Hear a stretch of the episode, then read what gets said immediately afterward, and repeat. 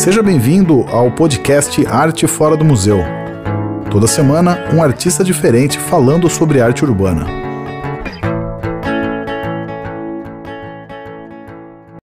Opa, e aí, maninho, beleza? Beleza.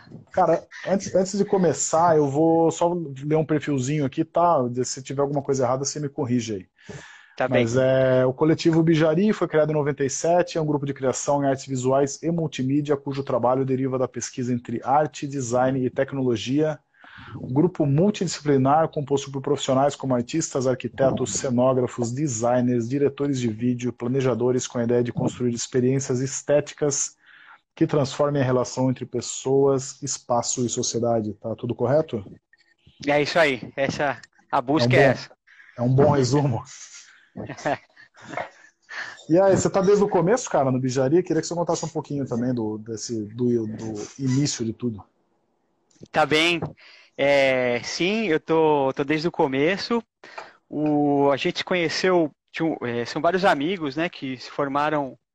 A primeira casa onde surgiu o nome Bijaria na rua Bijari, no Butantã, mas teve algumas, alguns encontros prévios ainda. A gente já eram alguns círculos de amigos que iam estudando arte, estavam estudando arquitetura, com interesse de algumas pesquisas em artes plásticas, alguns já se insinuando pelo design gráfico. Eu conheci uma parte do grupo nesse no, jogo estúdio, né, do Silvio Dvorek, do Augusto Sampaio, da Eugênia Tereza, é, estudando, fazendo um curso preparatório para vestibular, que depois se desenvolvia num curso de linguagem artística. A partir dali que surgiu o estímulo de ter um estúdio. O Silvio e o Augusto provocavam, falavam, ah, vocês não podem vir aqui só fazer arte de vez em quando, vocês querem trabalhar com isso, vão ter que ser todo dia, a coisa tem que ser frequente, tem que ter um ateliê. A partir dessa provocação, a gente alugou um espaço na Barra Funda, sublocado, um cantinho, e depois a gente teve que sair dali, e aí surgiu essa reunião maior na Rua Bijari, a maioria do grupo fazia arquitetura na USP. Eu venho da FAP, mas tinha esse círculo de amigos e tal. E já ali nesses primórdios começaram a surgir trabalhos em grupo, pequenas cenografias e tal. Quando chegou na rua Bijari, a gente juntou um grupo de 10 pessoas para dar conta de um aluguel maior, né, uma casa tal. E ali que começou até que finalmente, isso foi final de 96. Daí em 97, já com quase um ano de, dessa reunião, a gente fez um trabalho bacana juntos, que eu era estagiário da Fundação Flávio Império, o Rodrigo Araújo também, e, e, tinha essa exposição chamada Flávio Império em Cena, que era um arquiteto, artista plástico, cenógrafo principalmente, a principal expressão dele, é muito importante aqui, que era aqui de São Paulo, que fez trabalhos muito importantes no teatro paulistano e brasileiro, e trabalhando nessa, nessa fundação que ia montar essa exposição no, no SESC Pompeia, ali surgiu o nosso primeiro encontro coletivo mesmo. A gente alugava a casa juntos, mas a gente fez um trabalho juntos para essa exposição, onde pela primeira vez os 10 integrantes trabalharam de uma forma, uma articulação coletiva com esse número. E aquilo foi uma experiência importante para a gente, capitalizou um pouco. A gente até ganhou um dinheirinho tal, começou, deu uma reformada na casa, comprou computador, linha de telefone. A gente comprou uma estrutura coletiva e pensou, pô, foi legal, vamos continuar isso, vamos. Foi uma experiência bacana, tal. E aí surgiu a ideia de montar um coletivo a partir dessa experiência. A gente gostava muito da, sempre gostou muito da arte brasileira, né, do, do tropicalismo e tal, mas tinha uma influência do pop muito grande, do Andy Warhol e tal. Aí no começo chamava Fábrica da Bijari. Era na rua Bijari, por conta da admiração pela Factory, né, do Andy Warhol. Depois aí caiu a fábrica, ficou só o Bijari. E esse foi um pouco o começo da, desse grupo. E depois começou, continuou trabalhando em cenografia, Sim. as pesquisas de arte e design. Cara, quer só dar um toque para quem quiser mandar pergunta, só escrever aí pra gente, a gente vai ler aqui. O José Roberto já escreveu aqui, ó, Geandre Mestre, vocês seus encontros profícuos e únicos. Viva a busca de vocês da bijaria suas. Esse é um grande mestre. Zé Roberto Jardim, de, diretor fodástico. Cara, deixa eu perguntar, é, essa casa que você falou, era uma casa que vocês moravam lá, era, uma, era um ateliê? Era um ateliê, era um era ateliê. ateliê. Ah, então, tá. eventualmente um ou outro morou lá, porque era um ateliê, realmente era um grupo, eventualmente não, por exemplo, teve uma vez que o bloco Boizinho Alinhado de Recife morou uns seis meses lá, porque a gente estudava, mas fazia festa também, tinha vários usos, né? Inclusive recebi os amigos que estavam viajando, atravessando o Brasil e tal. Então passaram outros artistas que não eram do grupo, alguns que às vezes precisavam de um lugar para ficar e tal. Então ele tinha esse começo de esse começo bem misto, variado, assim. Tinham muitos encontros legais que aconteciam lá. Recebendo uma galera também, fazendo essa troca, né, cultural, que é bem interessante. Né? É, era demais. Aí passou muita gente lá, passou, tinha gente que tinha a gente conhecia na época, fazia alguns trabalhinhos freelancer de para a editora para Papagaio, né, que tinha relacionado a Caros Amigos, por exemplo. Então tinha uma turma da Caros Amigos Papagaio, que ia até lá. Papagaio é do, é do Serginho, né? Isso. Eu o Serginho levou lá uma turma, levou o Marcelo Nova. Aliás, o Marcelo Nova foi lá e jurou que o Raul Seixas morou naquela casa. E a gente acha que faz sentido até pela, pela vibe toda. É. Mas eram muitos encontros que aconteciam. Passou muita gente por lá, assim, é, às vezes precisava de um lugar para descansar ou bater um papo, ou a turma da papagaia fazer uma entrevista. Aí levou o Lenine, ele passou uma turma bacana por lá, Moreno Veloso, que ela namorava uma amiga. Um monte de gente legal passava ali, flanava por ali na época. Certo. É legal que você vai, vai tendo uma troca, né? Você vai pegando uma influência aqui, uma referência ali e vai só, só aumentando, né? Exato. Isso eu acho que foi a, na verdade, a, era um pouco, um pouco não, acho que era bastante a essência do, do que aconteceu com a gente, o desejo de se encontrar, né? Porque a gente começa com um ateliê que cada um está fazendo sua pesquisa, mas depois que eu contei essa história que eu contei da, na, na, exposição do Flávio Império, ali foi um primeiro momento que a gente sentiu a potência dessa profusão coletiva, da ideia de que juntos as potências se multiplicam, né? Você é, coloca a sua pesquisa em contato com o outro e ela se transforma por completo ela vai e vai crescendo e vai influenciando e vai mudando e vai perdendo uma coisa, vai ganhando outra. E, e foi assim, esse foi, eu acho que o encantamento que formou, que, que deu o desejo da gente formar esse grupo.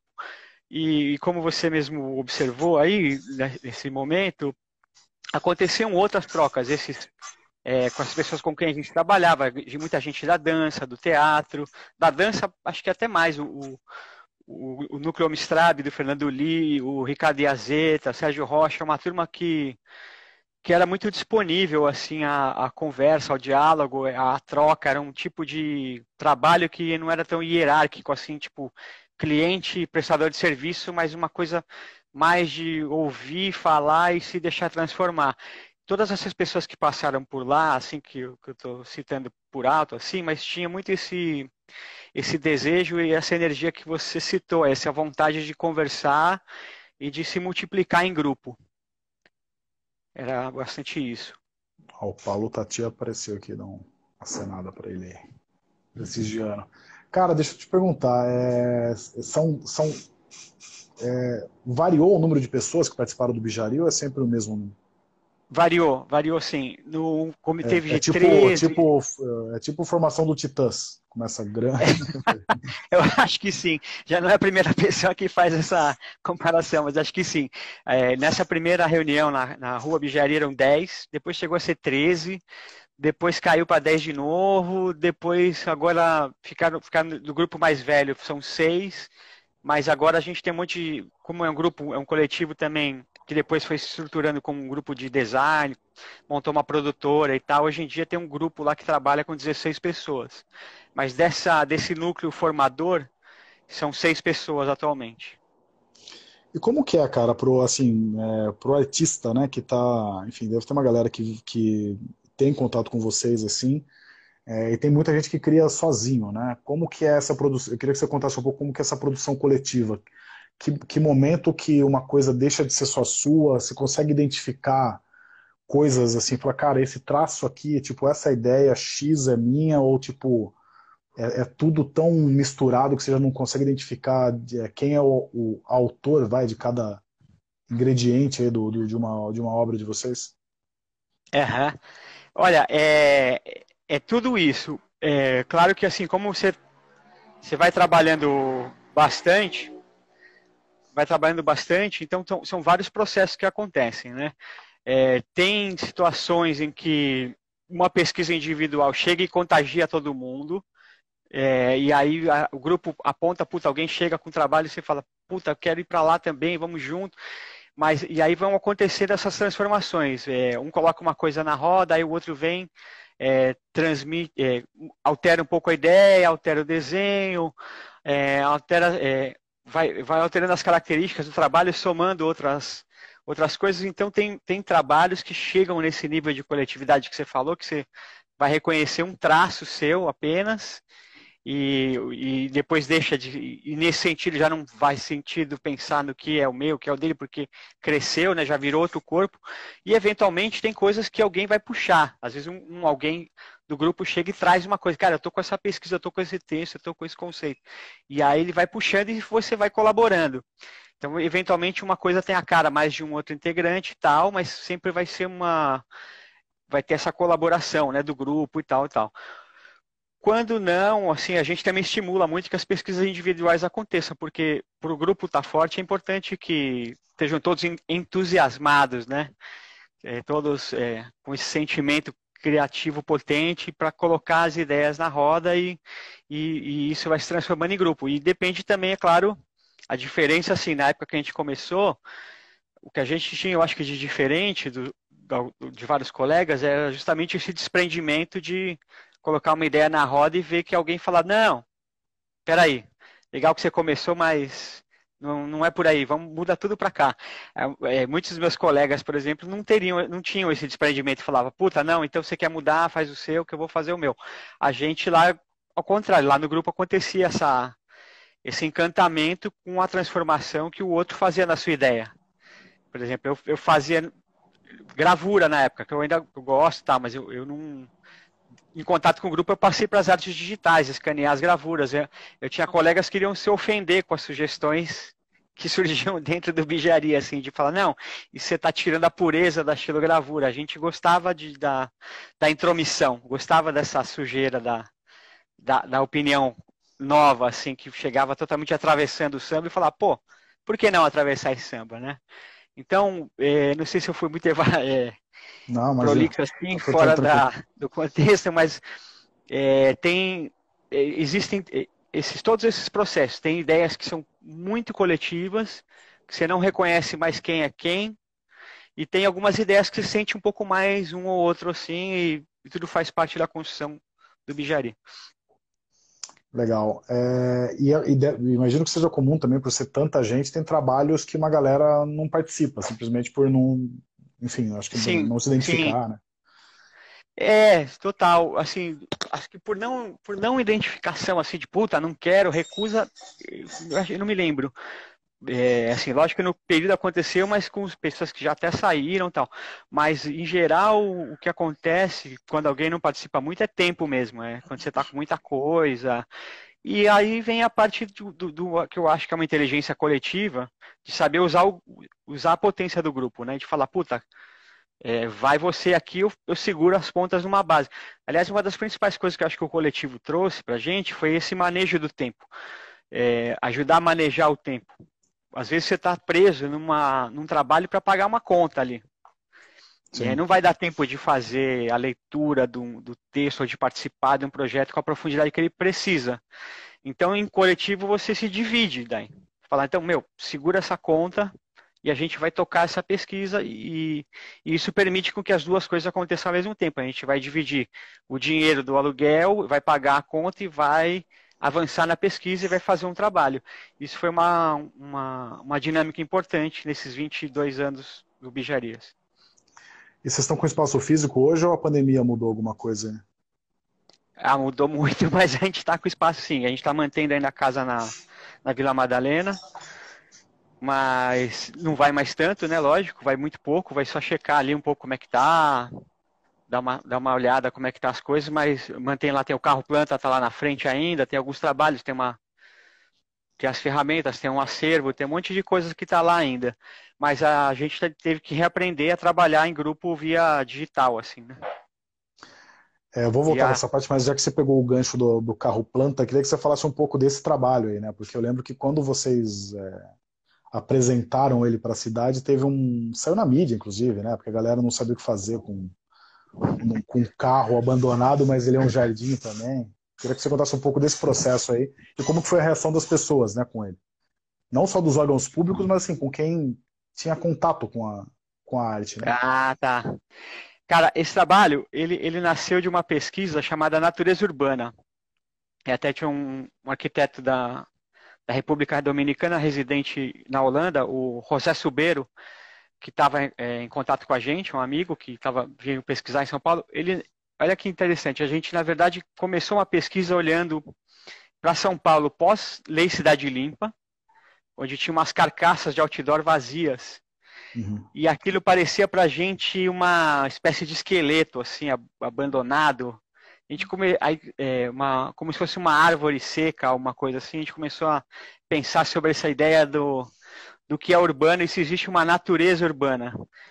E isso pensando tanto do ponto de vista ecológico, de ecologia urbana, mas de natureza do natural daquele lugar, né? Sendo o ferro, a, a impressão, aqueles materiais. A gente misturou é, um pouco esses conceitos e começou a pensar no, no, que era na época um outdoor verde, de revestir uma estrutura sem uso ou abandonada com vegetação. Isso falava então de um reflorestamento, mas falava também dessa metáfora da natureza. A gente fez na época esse primeiro trabalho e na execução desse trabalho tinha durante esse processo tinha um carro abandonado na frente do estúdio. E a gente, por curiosidade, enquanto se preparava para montar o outdoor, decidiu botar as plantas que a gente tinha comprado nesse carro. O carro estava lá há muito tempo carro. já? Era um... Ele, não, ele estava uns meses ali. Isso foi em 2009, nem me lembro bem, acho que por aí, oito, antes. Era é na época da Lei Cidade Limpa, nem, acho que antes, sete, talvez. A gente fez esse carro e esse carro a gente fotografou, publicou nas redes, já que existiu na época, né? Como já estava começando esse processo. E a gente percebeu, o outdoor foi para frente, a gente fez, fez exposições aqui, fez em Curitiba. Aqui não deu outdoor, mas deu em Curitiba e tal. Aqui teve um problema de burocrático, a gente não conseguia fazer.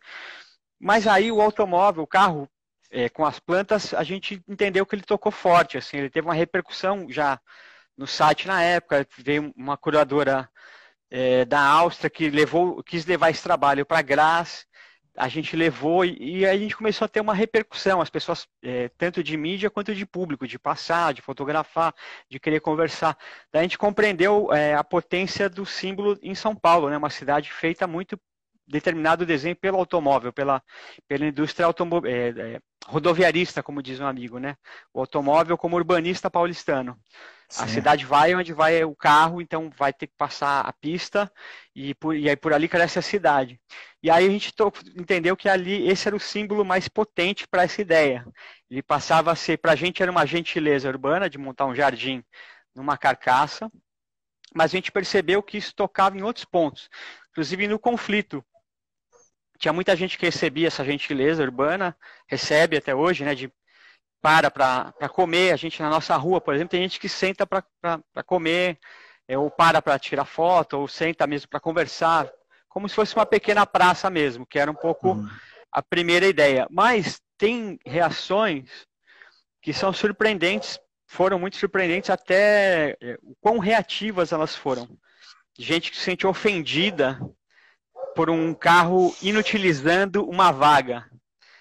Um carro que, como se, se a apropriação de uma vaga de carro para um uso público soa ofensiva para uma parte do cidadão paulistano que adora a ideia do automóvel, de pagar os impostos. E assim, você pode mexer com, com alguém da família dele, mas você não pode mexer com o carro e com a vaguinha que o cara apressado de São Paulo não tem uma, não vai conseguir parar o carro porque tem um carro cheio de planta na vaga dele. Então isso é ofensivo.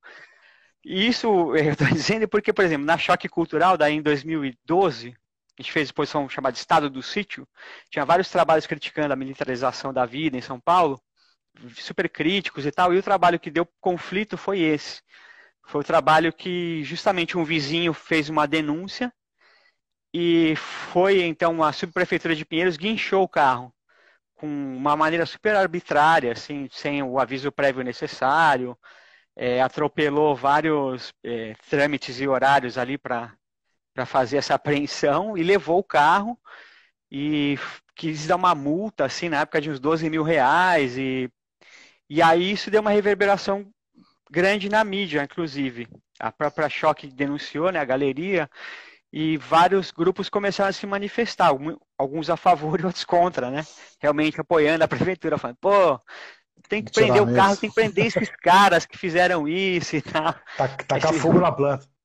Tacar fogo na planta. E, bom, foi uma discussão grande, a reverberação foi, foi grande. Foi... Então foi interessante, eh, porque dos trabalhos que a gente esperava que fossem polêmicos, nenhum atingiu a potência desse, nesse momento.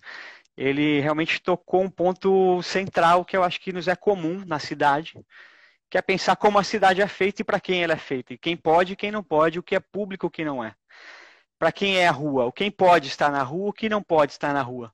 Então, de repente, o carro ele sinaliza para a gente que a norma é tão rígida, ela não parece, mas ela é tão enraizada que a rua é do automóvel, ela não é das pessoas. Para um paulistano, para uma boa parte do paulistano e, da, e das autoridades, a rua tem que ser do carro, ela não pode ser para um, um, espaço de encontro. Não, muito menos, muito menos para bicicleta. Né? Muito menos para bicicleta, para pedestre. Não. A gente tem outro trabalho que vem dessa mesma, dessa mesma família, que são as praças impossíveis. São as Sim. bicicletas que tem banco, vegetação e sombra né, inspirado na arquitetura dos camelôs também, mas pensando nessa coisa da, da natureza urbana e de fazer um objeto capaz de gerar uma pequena praça, só que dessa vez móvel. Aliás, essa história do carro guinchado vai levar também as bicicletas, porque depois a gente, o carro foi é, guinchado, a gente tem toda uma batalha lá para recuperar o carro, que no caso não recuperou, mas conseguimos fazer outros e tal. Aí, nesse momento, a gente começa a fazer dispositivos móveis, tipo levar carrinho de feira com as plantas, enquanto está rolando esse embate. E a gente começa a testar isso nas bicicletas e, e, e desenvolve esse objeto com, a, com, as bicicletas aí com, com banco, acoplado. E aí pensar, é, pô, como se fosse nosso carro, só que ele vai circular, a gente vai pedalar e vai se encontrar em espaço, vai montar uma praça, e depois sai, monta outra e, e vai embora. E aí nasce o nature... Eh, Praças Impossíveis, que tem a ver com essa família da natureza urbana. É, esse é um trabalho bem legal, eu até perguntar, mas você já acabou até falando dele aí. É... Cara, deixa eu te perguntar, o, o, trabalho de vocês, assim, ele é muito... Ele é... Eu acho que um... Tem, tem artistas, assim, os artistas, na verdade, que eu admiro mais, na verdade, você, você vê um traço na pessoa que você fala assim, cara, isso daqui é uma obra do Bijari, sabe? É muito identificável as, as coisas que vocês fazem. E às vezes tem coisa que você fala assim, puta, isso daqui não é do Bijari, mas poderia ser do Bijari. Eu, que, é, eu queria que você falasse um pouco de como que é essa influência, se vocês veem também obras assim. É, eu tô falando isso porque, cara, acho que, se eu não me engano, é de vocês, aquele trabalho que são duas tonfas, né, que é aquela coisa Sim. da polícia. Né? Sim, é, poderes. Isso, é, que é um trabalho, é um quadro muito bonito de vocês, são duas, se formam, formam uma cruz, né? é, elas duas juntas, assim. E esses isso. dias eu estava vendo um trabalho, isso é muito maluco, né? Pode ser um inconsciente coletivo ou sei lá o que, que tipo de influência uhum. que era. Mas era um, era um, era a capa de um disco de um artista suíço é. que era, era exatamente esse desenho, assim, só que eram umas, era, eram umas tonfas brancas. Né? Sei. E na hora eu lembrei, falei, caramba, bicho, tipo, é muito igual. Depois eu até te passo o nome para você, se quiser dar uma olhada e tal. Mas Puta, com certeza você, eu quero. Se vocês se deparam muito com isso, é, esse, não é nem plágio, né? Acho que às vezes é, pode até ser plágio, não sei, não sei dizer, mas uhum. como que vocês lidam com essas cópias e com essa influência, consciente ou não inconsciente, que o trabalho de vocês, enfim, são mais de 20 anos, acho que vocês devem ter colhido é. por aí já muito, muito fruto aí de gente que se inspirou em vocês. Olha, é, é, eu acho que isso faz parte do que, é, que a gente entende mesmo como inteligência coletiva. Eu acho que, como você falou, às vezes as pessoas estão olhando para o mesmo evento, né? E até estatisticamente, matematicamente, você tem algum repertório comum no ar, alguma, alguma das combinações pode ser um comum, né?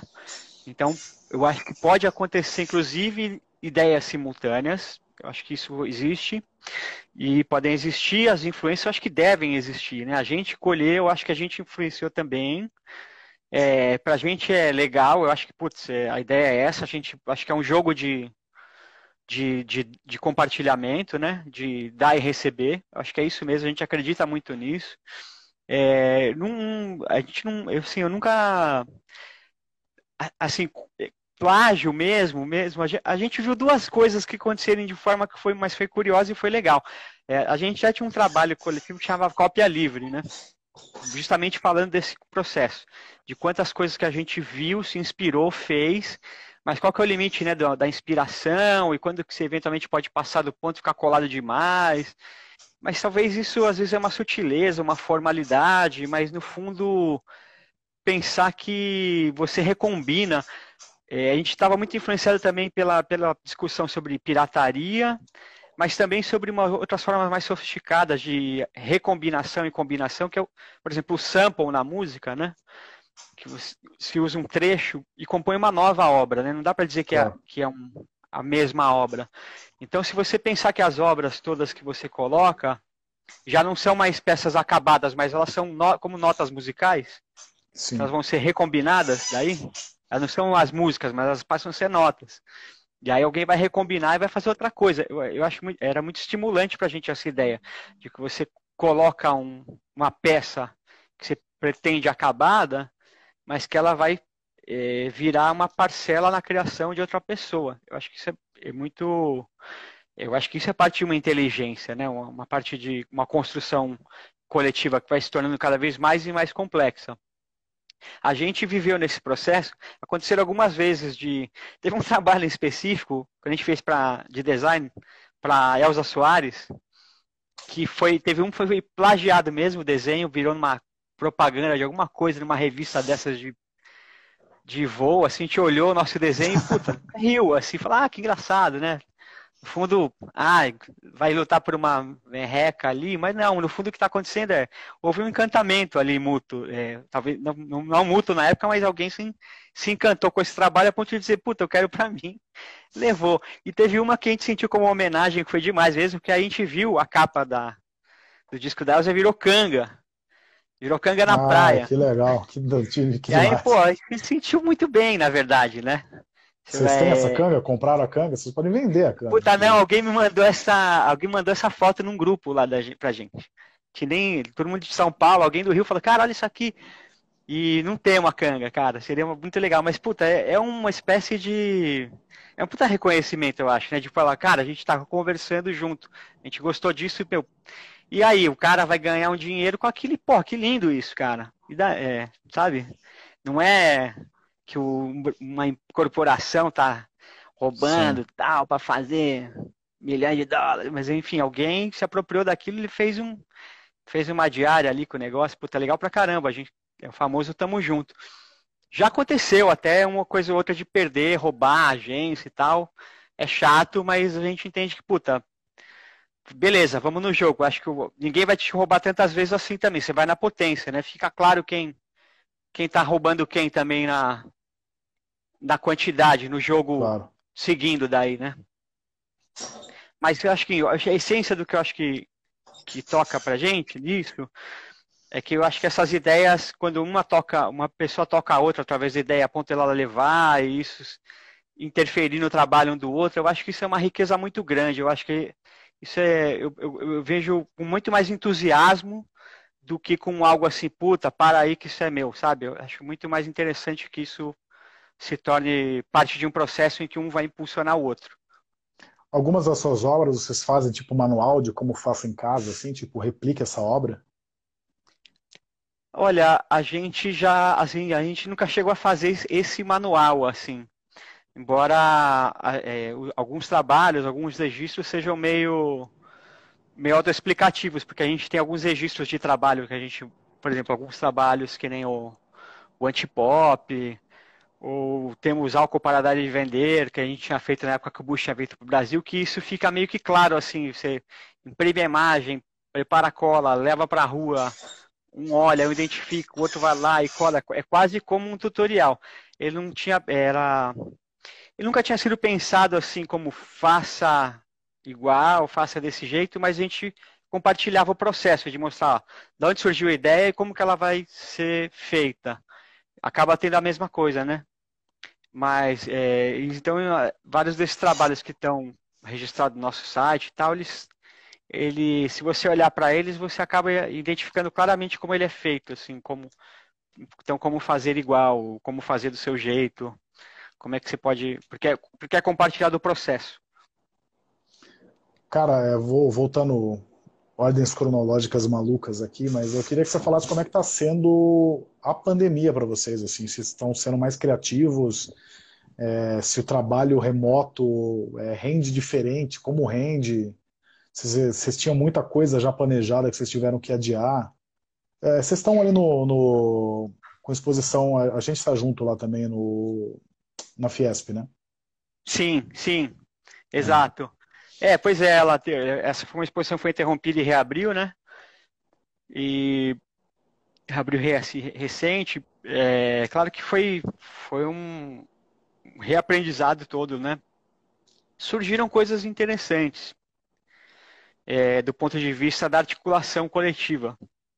É, interrompeu muita coisa, interrompeu os nossos próprios encontros, até aprender a lidar com as novas ferramentas, os horários e tal, como é que você faz para se rearticular, assim, a gente dependia muito, desses 23 anos, a gente estava muito é, juntos, muito olho no olho, né? A gente gostava muito, sempre gostou muito de trabalhar, olhar o que alguém está fazendo e falar, opa, eu nunca tinha pensado nisso, vou por aqui, mas isso era contato.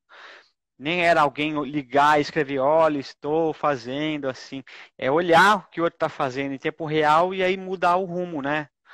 E, e, se influenciar. Então, isso abalou muito no começo, realmente. Foi, foi, foi bem difícil. Mas depois a gente vai se apropriando, entendendo as ferramentas. E, assim, de imediato, é, Felipe, o que aconteceu, assim, a gente tinha. Ficou meio. Puta, e agora? Como é que faz para fazer uma intervenção? Como é que faz para fazer um trabalho para ir para a rua? Não, não, sabia, né? É, ainda está aprendendo, assim, de que maneira. Como que dá para estar tá na rua agora? Quais são as maneiras possíveis tem jeito seguro de estar na rua, agora a gente começa a ver os jeitos que tem, que dá e tal. Mas é, não era muito claro. Aí o que aconteceu, a gente entrou em contato com uma rede, por exemplo, que é a rede Projetemos, que é uma rede de VJs, artistas audiovisuais profissionais, que tem projetores, equipamentos e ideias, e se articula em grupos e começa a, a, a compartilhar artes uns com os outros e colocar isso via, através da janela nas ruas, de novo. Porque no primeiro momento a gente faz o quê? Vai para a rede social de novo, né? Já vinha começando a operar. Já teve um momento anterior, né?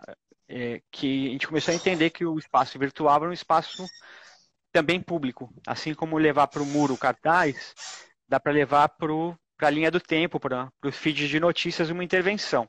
A gente já vinha exercitando intervir nas redes sociais mesmo. Não só é, divulgar, mas como espaço de, de com espaço de fim, né? A intervenção que acontece ali, tentando ser um meme, tentando ser aí, lembrando um pouco do papo que a gente tinha, o Diagão se apropriar, né? Essa estética do meme, tá? Então começar a trabalhar isso intencionalmente e levar para as redes. Só que aí isso está ali só na rede, daí. E aí na pandemia a gente fala, bom, então a avenida é essa mesmo, foca na rede. Daí entrando em contato com esses grupos que, com as urgências do Brasil, né?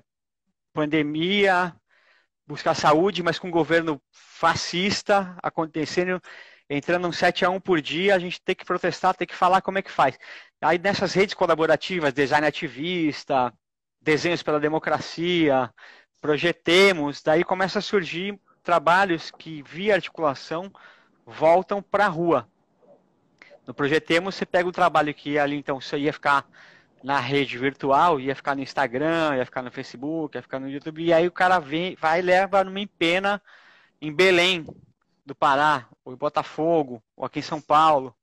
Então, é uma maneira de descobrir um caminho no meio dessa dificuldade extrema. E, novamente, isso, para mim, me, me, remete muito ao começo do Bijari que a gente estava falando. Se no começo lá atrás a dificuldade era pagar um aluguel, né? Num momento meio juvenil assim, agora a dificuldade é e agora, como é que a gente existe, protesta e cria realidade sem nem poder se encontrar? E aí a gente se articula nessa rede, as redes vão se articulando e criando soluções, criando maneiras de existir. E agora, através, então, usa a rede social para fazer a troca e, e, quem tem um equipamento aqui ali grande, pequeno, e vai colocando, então, criando projeções nas empenas e devolvendo esse trabalho do campo virtual para a rua. Então, assim, não é, uma, não é o que a gente desejava, né? Nada, muito do que está acontecendo, a maioria do que está acontecendo a gente não deseja. Mas dentro da, das dificuldades, em rede, a gente vai buscando novas formas de existir e achando qual é a potência de existir nessa situação. É, você falou do, do, das projeções aí, né? Vocês, enfim, há muito tempo já vocês vêm explorando novas tecnologias, né? E acho interessante isso porque o, o trabalho de vocês é muito ligado com, com o espaço público, né? Com é, essa arte realmente ao alcance de todos. E quando você trabalha com tecnologia, quando você trabalha especificamente disso que você está falando, de projeção, de, de ter uma rede na internet, acho meio que o, o mundo é o limite, né? Então Queria que você contasse um pouquinho como é que, como se deu, enfim, vocês começaram em 97, eu não sei se já do começo vocês tratavam também de tecnologia ou se foi algo que vocês foram agregando conforme vocês foram crescendo. É, foi, foi, a gente foi aprendendo, né? A gente foi se deslumbrando. Realmente, o, era um começo bem analógico. O grupo, é, por exemplo, em 97, 6 para 7, a gente estudava arquitetura, todo mundo. A gente estava começando a aprender AutoCAD, estava chegando, né? É, eu ainda peguei, é, a gente pegava nanquim, apagava com na folha de papel vegetal com gilete. Tinha essas técnicas, eu, como eu contei, eu fazia xilogravura, gostava do desenho, o 6B.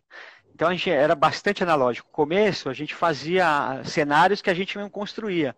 Eram cenógrafos e cenotécnicos. A gente tinha serra tico-tico, prego, martelo. Era, a gente era desse mundo analógico. Aí, é claro que com as linguagens que vão chegando, a gente tinha, tem essa curiosidade toda, né? De, de esse deslumbramento pela linguagem e começa a tentar se apropriar disso. E aí o design gráfico vai, vai crescendo, a gente começa a fazer cruzamentos das mídias. Trazer um estudo de design gráfico para um cartaz para dentro de um, de um, cenário. A gente começou a fazer essas pontes.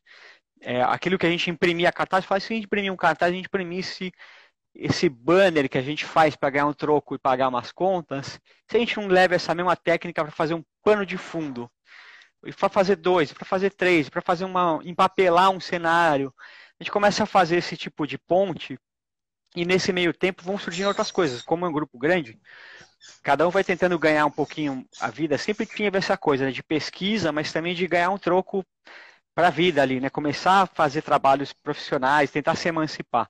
Então tinha muita cenografia, mas tinha cenografia para teatro, mas também tinha para TV. Tinha alguns integrantes que estavam fazendo assistente de direção de arte para comercial, aprendendo em estúdios de televisão, e aí começa a entrar em contato com câmera, o outro que pesquisa mais o design, gráfico mesmo para pôster, e, e, e do cruzamento disso a gente começa as nossas pesquisas como tinha os trabalhos que a gente fazia no laboratório, por exemplo, que era um, grupo de amigos músicos que faziam intervenções sonoras experimentais e convidavam artistas para participar e fazer intervenções visuais. Ali no labo a gente começa a experimentar as linguagens de VJ. O VJ como a gente conhece hoje, né? Esse, esse DJ de imagens, né? Esse artista de combinações de imagens, não, não o apresentador, mas né, ó, desenhando as imagens em tempo real, editando em tempo real. A gente misturava retroprojetores com bastante analógicos e tal, mas começava a fazer câmera ao vivo, transmitindo para TV de tubo, para uma pilha de TV de tubo, usando mesas de edição sucateadas de TV MX30, MX50, é, para fazer é, os cortes e começar a testar os efeitos e combinar essas mídias todas. Então, conforme você mesmo falou, a gente vai se encantando e se apropriando das ferramentas, é, algumas muito sucateadas, mas que a gente ia dando outros usos, e daí já tentando então apontar para uma pesquisa mesmo. Ah, vamos desenvolver esse caminho do. Daí, até, é, assim, entre perceber que a gente podia imprimir um banner para ser um cenário e depois perceber que a gente poderia usar um projetor de vídeo para fazer essa impressão, e aí em vez de projetar um cenário, podia projetar 30 por segundo, né, o vídeo, daí vai, vai existindo esse salto e a gente fala, putz, e aí a gente começa a ter uma, perceber também naturalmente, que era um campo mais fértil para a gente que estava começando, porque como jovem cenógrafo, você realmente está ali tá brigando, assim, conversando com gente que tinha 20, 30 anos na cenografia analógica. Nesse tipo de ponte, a gente era a, geração que estava puxando esse carro, né? Então, para a gente foi, a gente sentiu uma recepção e falou, e um encantamento daí de público, de pessoas que queriam trabalhar com a gente por causa desse experimento. Daí a gente foi sacando que, puta, é aqui a nossa linguagem, é aqui a nossa força. A gente tem essa potência do analógico digital. A gente leva o vídeo para o espaço, que, que a galera que fazia só vídeo não sabia fazer. Até hoje não sabe, não é tão comum. Né? Sair do 16 por 9 para envelopar um objeto, para envelopar um prédio, para envelopar uma escultura. E a turma da escultura não tinha também tanta familiaridade com o mundo digital. A gente foi percebendo nessa, nessa busca que, a, que esse encontro era na nossa potência. Essa conversa entre o digital e o analógico, que era, era tanto geracional, mas também tinha a ver com a maneira como a gente desenhava, não? Estudantes de arquitetura, que então pensavam sobre espaço, gostavam de entender o desenho espacialmente.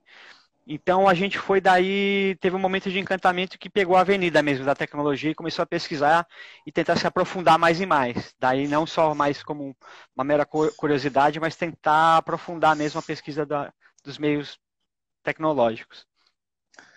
É, eu tô perguntando isso que eu acho muito legal, que vocês foram um dos primeiros que eu vi que estava trabalhando com 360 aqui no Brasil, né? A gente até fez algumas coisas também, mas vocês estavam fazendo arte com 360, que eu não tinha visto ninguém fazer visto uhum. enfim, vídeos mais é, convencionais, né?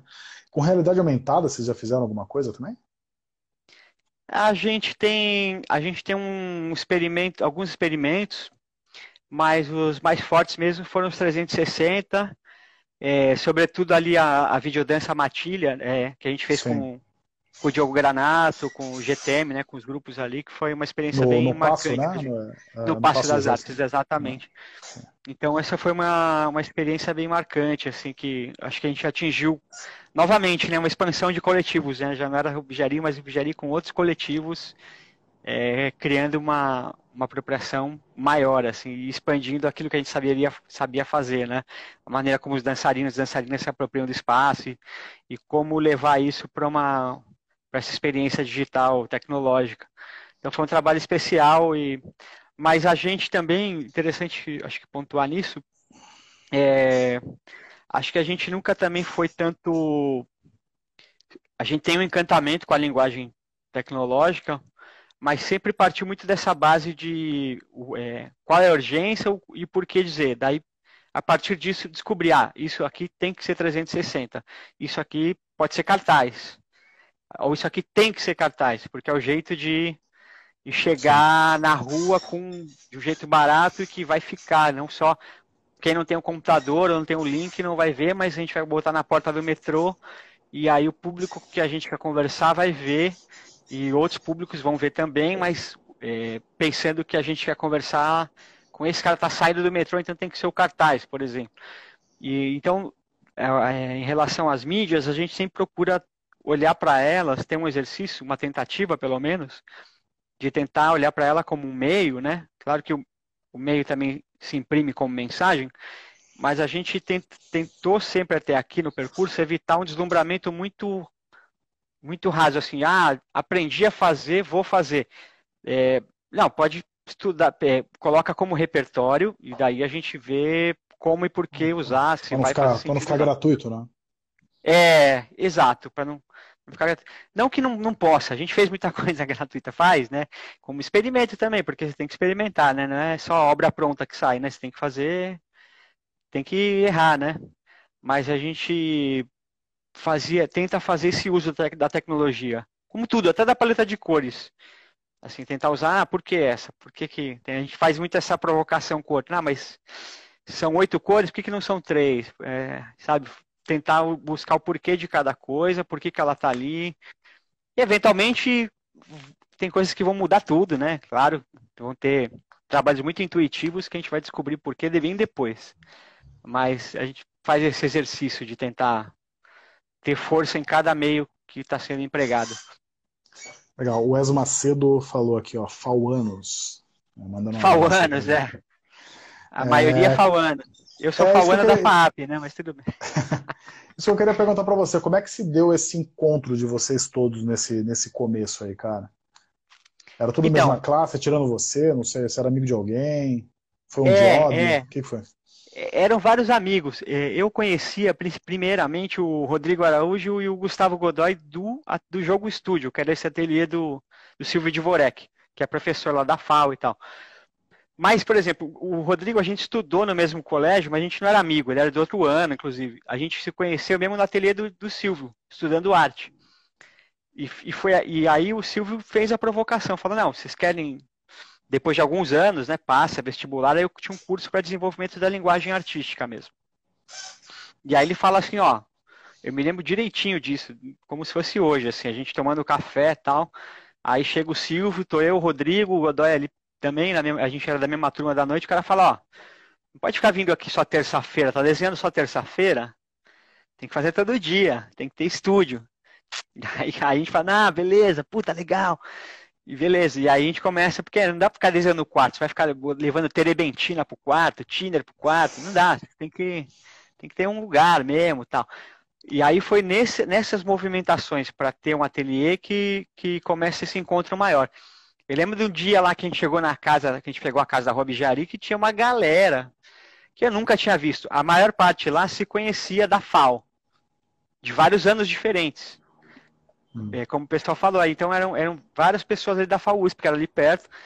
E a maioria deles se conhecia, mas nem todos eram amigos, nem todos se conheciam, eram vários anos diferentes. A FAO, quem conhece ali sabe, né? Uma faculdade super assim, é, plural, né? E, e generosa, até aquela coisa assim, as paredes, a galera se encontra de vários anos diferentes, de várias turmas diferentes. Então ali também marcou um encontro, acho que entre eles, em parte. Alguns eram grandes amigos, outros não. Então, e aí isso nasce realmente por uma questão prática daí, ó, dividir um aluguel, né? Ninguém tem emprego fixo, todo mundo estudante, ninguém consegue mais que um período, meio período.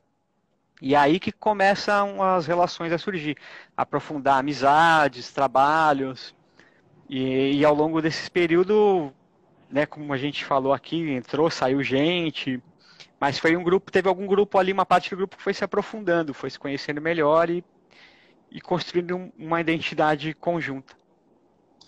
Legal. Cara, eu tenho perguntado para todo mundo, assim, a gente está com arte fora do museu faz 10 anos já, né? A gente fala com muito artista e é, é muito comum é, relatarem, assim, casos de pessoas que tiveram acesso, tiveram algum contato com a arte da pessoa, do artista, né? E foram uhum. tocadas e, sei lá, desde coisas tipo, ah, pedi minha mulher em casamento na frente do, de um grafite seu. É, ou tipo, nossa, nunca notei que passei por uma obra tal e eu vi que era sua e daí sei lá o quê. É, essas coisas acontecem, né? Acho que você até deu um exemplo logo no começo, que foi do, do, do carro, né? Com, com o jardim ali. É, é. Que eu acho, eu acho até interessante quando você estava falando, me ocorreu isso daí. Acho que é muito, deve ser comum, deve ser comum, não é comum, porque, enfim, é, acharem carros abandonados. Tem um aqui perto da minha casa, aqui na esquina, aqui eu sei que tem um.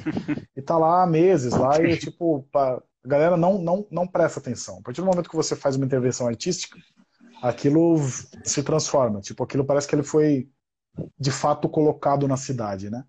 Então, uhum. eu queria que você contasse um pouco como como que é, se, se vocês já tiveram algumas reações legais, assim, contasse algum caso de alguém que teve um contato com uma obra de vocês e foi tocado de alguma maneira, alguma história bacana. Olha, assim, essa, essa que você contou, o carro realmente ele tem muita essa potência. Esse relato que você colocou aí, isso, isso rola bastante, rola até hoje. Alguém falar é, de ver um carro e falar, pô, você tem um carro aqui, vocês não querem mexer aqui nesse carro e tal, né? É, isso é, é legal assim, é, é bem a nossa, é, acho que a pretensão da, da intervenção urbana da gente passa muito por isso, dessa ideia de, através de um experimento estético, conseguir romper uma, essa caixa opressora de normatização, né? A gente é muito normatizado desde para tudo, né? É, é, é parte do processo civilizatório, inclusive, mas que ele também te leva a um processo de disciplina e de encaixotamento muito grande, que a gente se torna muito passivo diante da realidade, né? A gente acaba deixando de lado a possibilidade de se reconhecer como agente de construção das realidades. Quando você, legal que você falou isso, porque isso ocorre muito para a gente essa ideia de quando você consegue tirar, você, tá, você passa todo dia pela carcaça e não nota a carcaça mais, já normatizou. Passa todo uhum. dia pelo cara morando embaixo da ponte ali e não nota, já normatizou, já nem se sente nada, nem se revolta. Então, quando a gente tenta fazer um, um trabalho, uma intervenção, a intenção é justamente criar um, um toque na sensibilidade que desperte essa capa, esse olhar, né? Esse, essa potencialidade que está em todo mundo de falar, puta, eu posso me, isso aqui faz parte de mim, é meu, eu posso mexer nisso. Ou posso pedir ajuda para alguém para ajudar, eu me lembro de alguém e tenho uma ideia. Às vezes alguém lembra do seu trabalho, ou pensa em um trabalho, né? E pensa de como, como mexer é, sobre aquela realidade. Pensa que aquilo poderia ser diferente, né? Então tem, tem esse toque. Em relação ao carro, é, eu acho que é um, dos, é um dos trabalhos que mais ocorre, assim, de a galera também fala muito pra gente sobre isso. E já teve outras histórias, assim. Né? Não, no carro, por exemplo, lembro de uma história curiosa, assim, que é o seguinte. O, ali na rua, onde está o nosso o carro que está mais antigo, é, já aconteceu de gente passar e roubar todas as plantas logo no começo, levar todas, e aí depois a galera que cuida do ferro velho ali, que a galera dos carroceiros da reciclável começaram a se apropriar do carro, falar, meu, passou uma tiazinha e levou tudo, isso foi logo no começo, a gente trocou uma ideia, não, mas putz, quando é assim fala, porque é um trabalho da gente, é nosso, é para todo mundo e tal. Aí o cara, ah, beleza, não sei o quê. Daí a gente começou a ouvir diversas histórias com os caras de falar assim, meu, é, tiazinha voltou, só que a gente conversou, daí ela foi e deixou uma muda. deixou uma muda. Aí começou esse papo, porque eu acho que pela essa interação, todo vizinho que se mudava da rua parecia um vaso. Começou a aparecer vaso. Você tem, que, você tem que dar coautoria agora para a tiazinha. Totalmente, totalmente. Os caras já falam, inclusive, de gente que queria roubar é, pneu, peça. Daí os caras vêm falar, não, porque esse carro aqui da rua e assim por diante. E, e, aí o que acontece? É com a autoria mesmo, eu acho que é bem isso. O carro, esse está na rua, ele é bem. Ele é da rua. Ele é. Ele é da, das pessoas ali e, e, tem diversos tipos de apropriação desse sentido. A galera que deixa os vasos, que cuida, é, que avisam a gente quando tentaram guinchar algumas vezes, alguém ligar e falar, meu, corre para cá, que tem um cara aqui, vai levar. Então, eu acho que esse é o ponto, acho que isso nos leva a algumas coisas que a gente conversou aqui, né, de coautoria, de criação coletiva, de, de apropriação do outro, de, de, quando um trabalho deixa de ser seu, né? Eu acho que esse carro da rua, por exemplo, já não é mais só nosso, não tem como ele se ele fosse só nosso, ele teria sido levado, depenado e não teria nem o carro mais lá. Esse carro é da rua Padre João Gonçalves, ali dos agentes que moram ali hoje. Pô, legal. Cara, Gendre, é, não sei se ele já fez muitas lives no Instagram, mas ele tem um empecilho que é a duração. Uma hora o Instagram derruba nós aqui, não tem, não tem o que fazer. Então a gente tem mais uns quatro minutinhos aí, cara, pra gente, enfim, a gente vai meio pro encerramento aqui. Primeiro, meu, valeu mesmo de novo por ter aceitado aí o convite nosso.